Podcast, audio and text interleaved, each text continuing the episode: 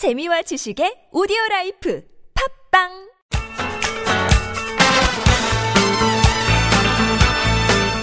지금부터 펼쳐지는 10분간의 강의가 여러분과 자녀들의 행복 지수를 바꿀 수도 있습니다. 김정미의 라디오 특강. 안녕하세요. 김정미입니다.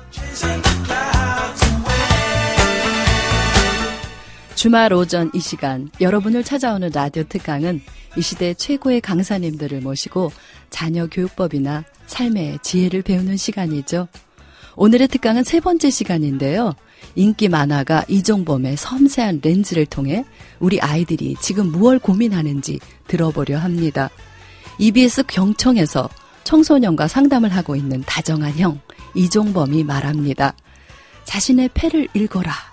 잠시 후에 시작하겠습니다. 음, 어, 얼마 전에 길을 가다가, 예, 길을 가다가는 아니고요. 같이 길을 걷던 아주 어린 아이에게 음, 그 어떤 질문을 던졌어요. 음, 어떤 질문이었냐면, 지금 그 아이가 흠뻑 빠져 있는 애니메이션에 대한 질문을 던졌어요. 예, 예. 근데 그 아이의 대답은 거의 논문 수준의 대답이었거든요. 예. 그때 제가 생각했어요. 정말 자신이 지금 현재 고민하고 있는 문제에 대해서 가장 많은 전- 많은 걸 알고 있는 전문가는 자기 자신이구나.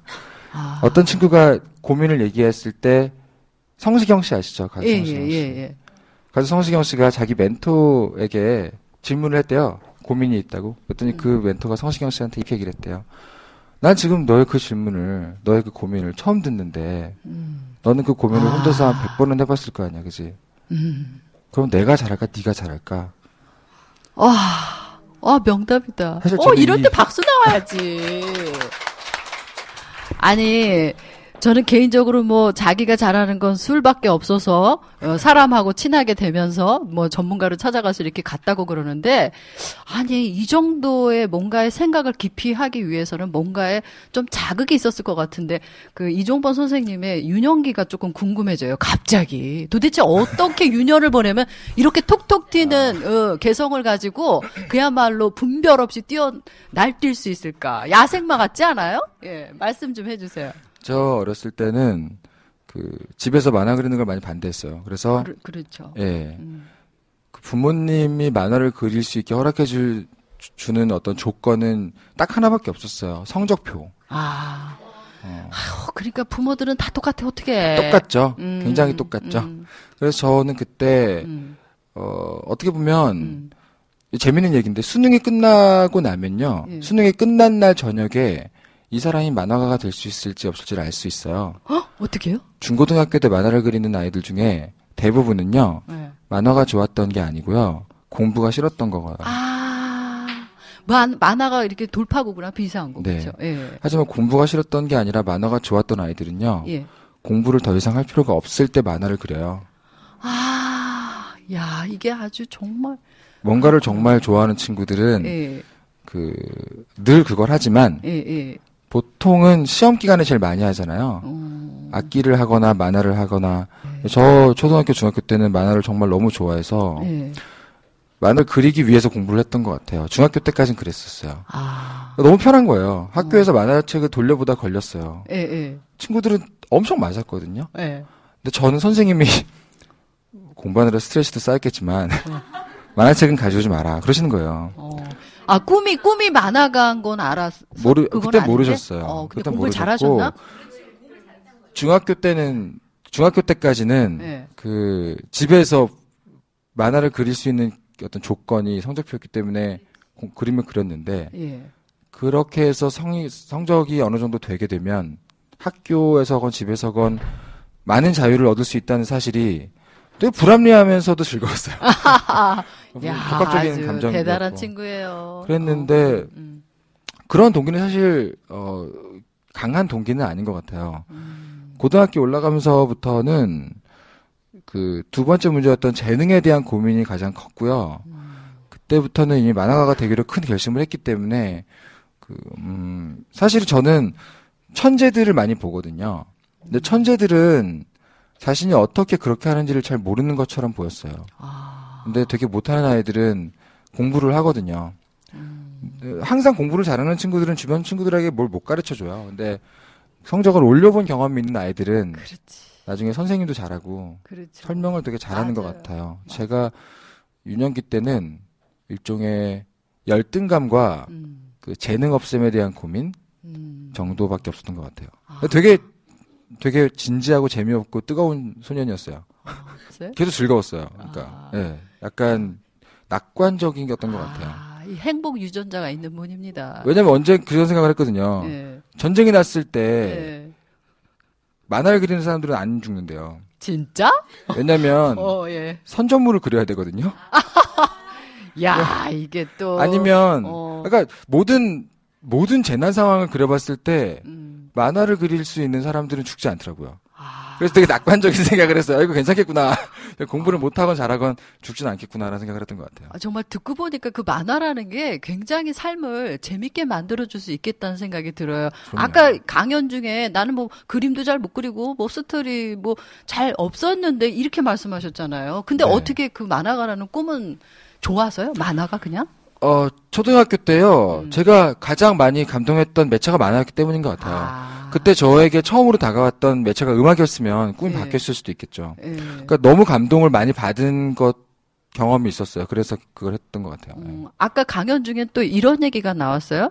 꿈이 너무나 빨리 세팅되는 게 오히려 위험할 수 있다. 그럼요. 예. 예. 그 자기는 빨리 해놓고 또 그런 말씀 하시면 어쩌라고. 그래서 저는 그 지금 이렇게 특강에 오신 많은 어린 친구들이 꿈이 아직 난 모르겠어요. 이거에 대해서 이 이종범 오빠를 보면서 아, 내가 정상이구나.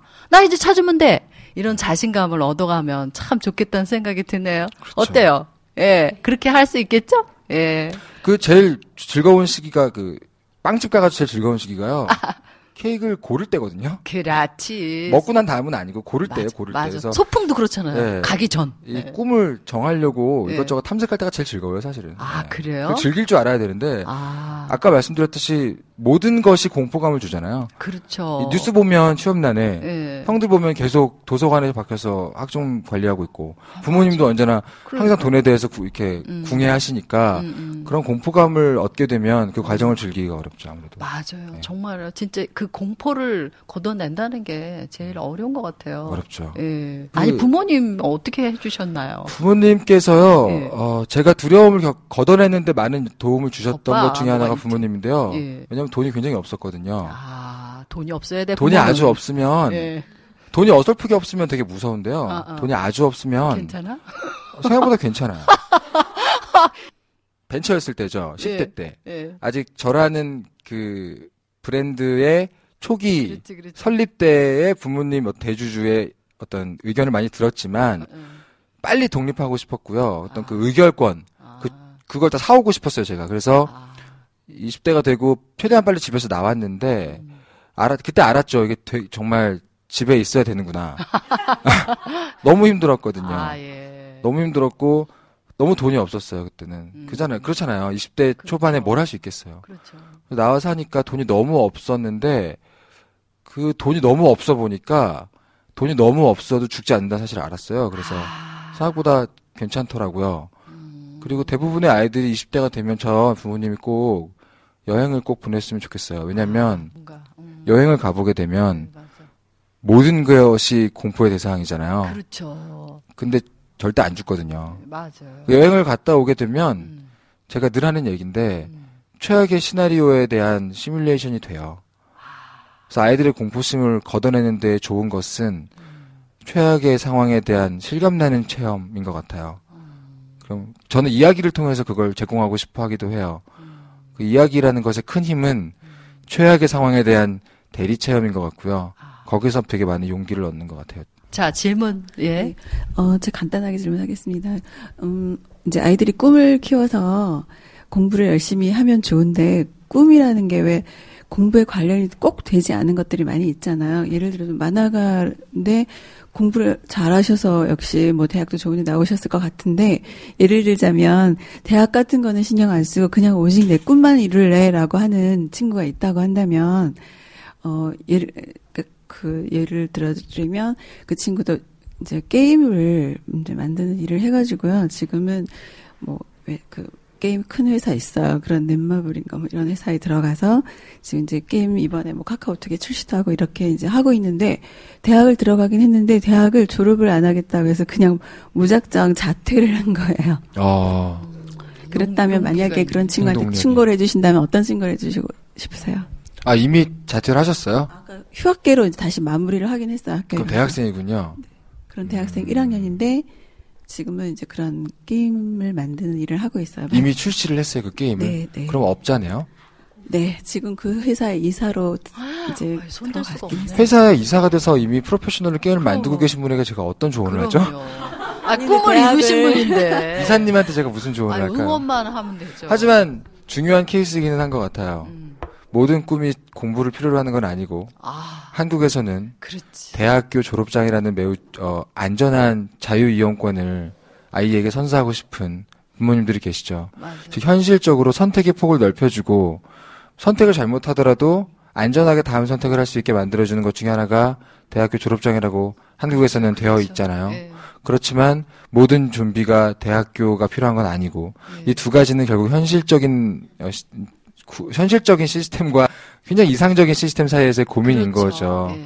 이 부분은 사실은 제가 조언을 할 수 있는 대상도 아니고요. 맞아요. 정답이 있다고 생각하지도 않아요. 저는요, 만화가가 되는데 공부가 필요하다고 생각해서 대학을 갔어요. 그리고 만화가가 되는데 심리학이 필요하다고 생각해서 심리학과를 갔어요. 하지만 모든 사람이 그렇진 않겠죠. 저는 그 심리학과 갔다 온 걸 이용해서 만화를 그리고 있지만, 저와 다르게 만화를 전공하신 분들은 만화를 전공한 걸 통해서 만화를 그리고 있고요. 고등학교를 졸업하자마자 바로 농협에 취직한 어떤 여자분께서는요, 은행 캐셔 경력을 가지고 만화를 그리고 계세요. 수많은 경험을 통해서 자신의 일을 하고 계세요. 중요한 건 결과인데, 저는 사실 이 생각을 해요. 20대가 되면서 그 아이의 인생에 대한 책임을 부모가 대신 지어줄 수 있다고 착각하시는 분들이 참 많은 것 같아요. 음, 맞아. 예를 들면 대학에 대한 결정은요. 부모님이 등록금을 내, 내주고 계시면 여전히 대주주니까 가능은 해요. 하지만 어 자신이 판단하기에 그 직업에 필요한 게 공부가 아니라고 생각을 해서 보다 효과적인 것을 선- 선택한다면 그거에 대해 부모는 조언할 권리밖에 없는 것 같고요. 사실은 믿고 응원할 권리밖에 없는 것 같아요. 근데 가끔 문제는 있습니다. 현실 검증력이 지나치게 떨어져 보이는 사람들이 있어요. 명확한 자기 파악이 안 되는 경우가 있어요. 그 사람의 건데 부모님께서 거기에 대해서 마음을 비우는 게 좀 어렵겠죠. 어, 그래서 사실은 공부보다 좋은 핑- 친구가 되- 더 중요한 거예요. 제가 보기에는 굉장히 믿을 만한 친구는 어, 아쉽게도 부모님 말씀보다 잘 먹히잖아요. 그렇죠. 예, 지금 그런-. 그렇죠. 예. 그런 종류의 저희들은 그래요. 그런 종류의 인생을 걸고 있는 중요한 선택에 있어서 주변에 얼마나 좋은 사람이 있는가는 아주 중요한 아주 중요한 요소 같아요. 집에서 부모님과의 소통만으로는 절대 되지 않는. 그래서 저는 10대 때 최대한 많이 해주시길 어, 부탁 광- 당부드리고. 근데 사실 방금 질문해주신 분께는 정말로 제가 드릴 말씀이 없을 것 같은 게요. 응원. 그분은 지금 네. 작은 배를 만들어서 출항을 한 게 아니고요. 이미 선장이에요. 자기 자신의 대학을 졸업하냐 마냐, 달타냐 마냐의 결정 이전에요.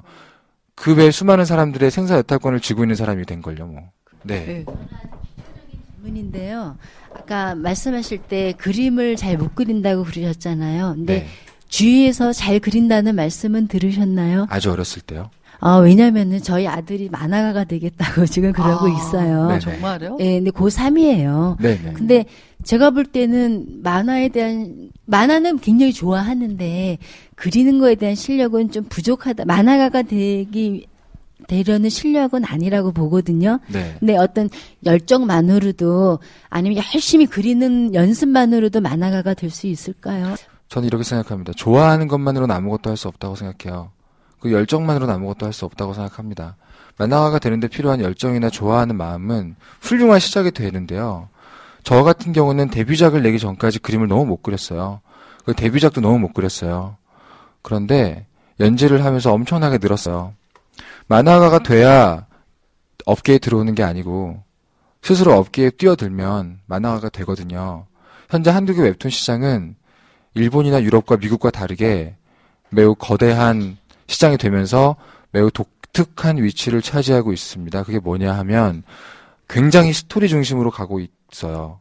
한국의 웹툰은 그림이나 연출보다는 가지고 있는 컨텐츠 소재, 발상, 스토리에 아주 많은 중심이 옮겨가고 있어요. 그래서 사실은 그림에 대한 부분으로 걱정을 하신다면 그것보다는요, 이 아이가 이야기를 만드는 것에 관심이 있나를 먼저 봐주세요. 어, 지금 현재 데뷔해서 연재 중인 작품 작가님들 많이 보면요, 정말 못 그리는 분들도 많이 계세요. 그런데 그 만화가 너무나 재미있어요.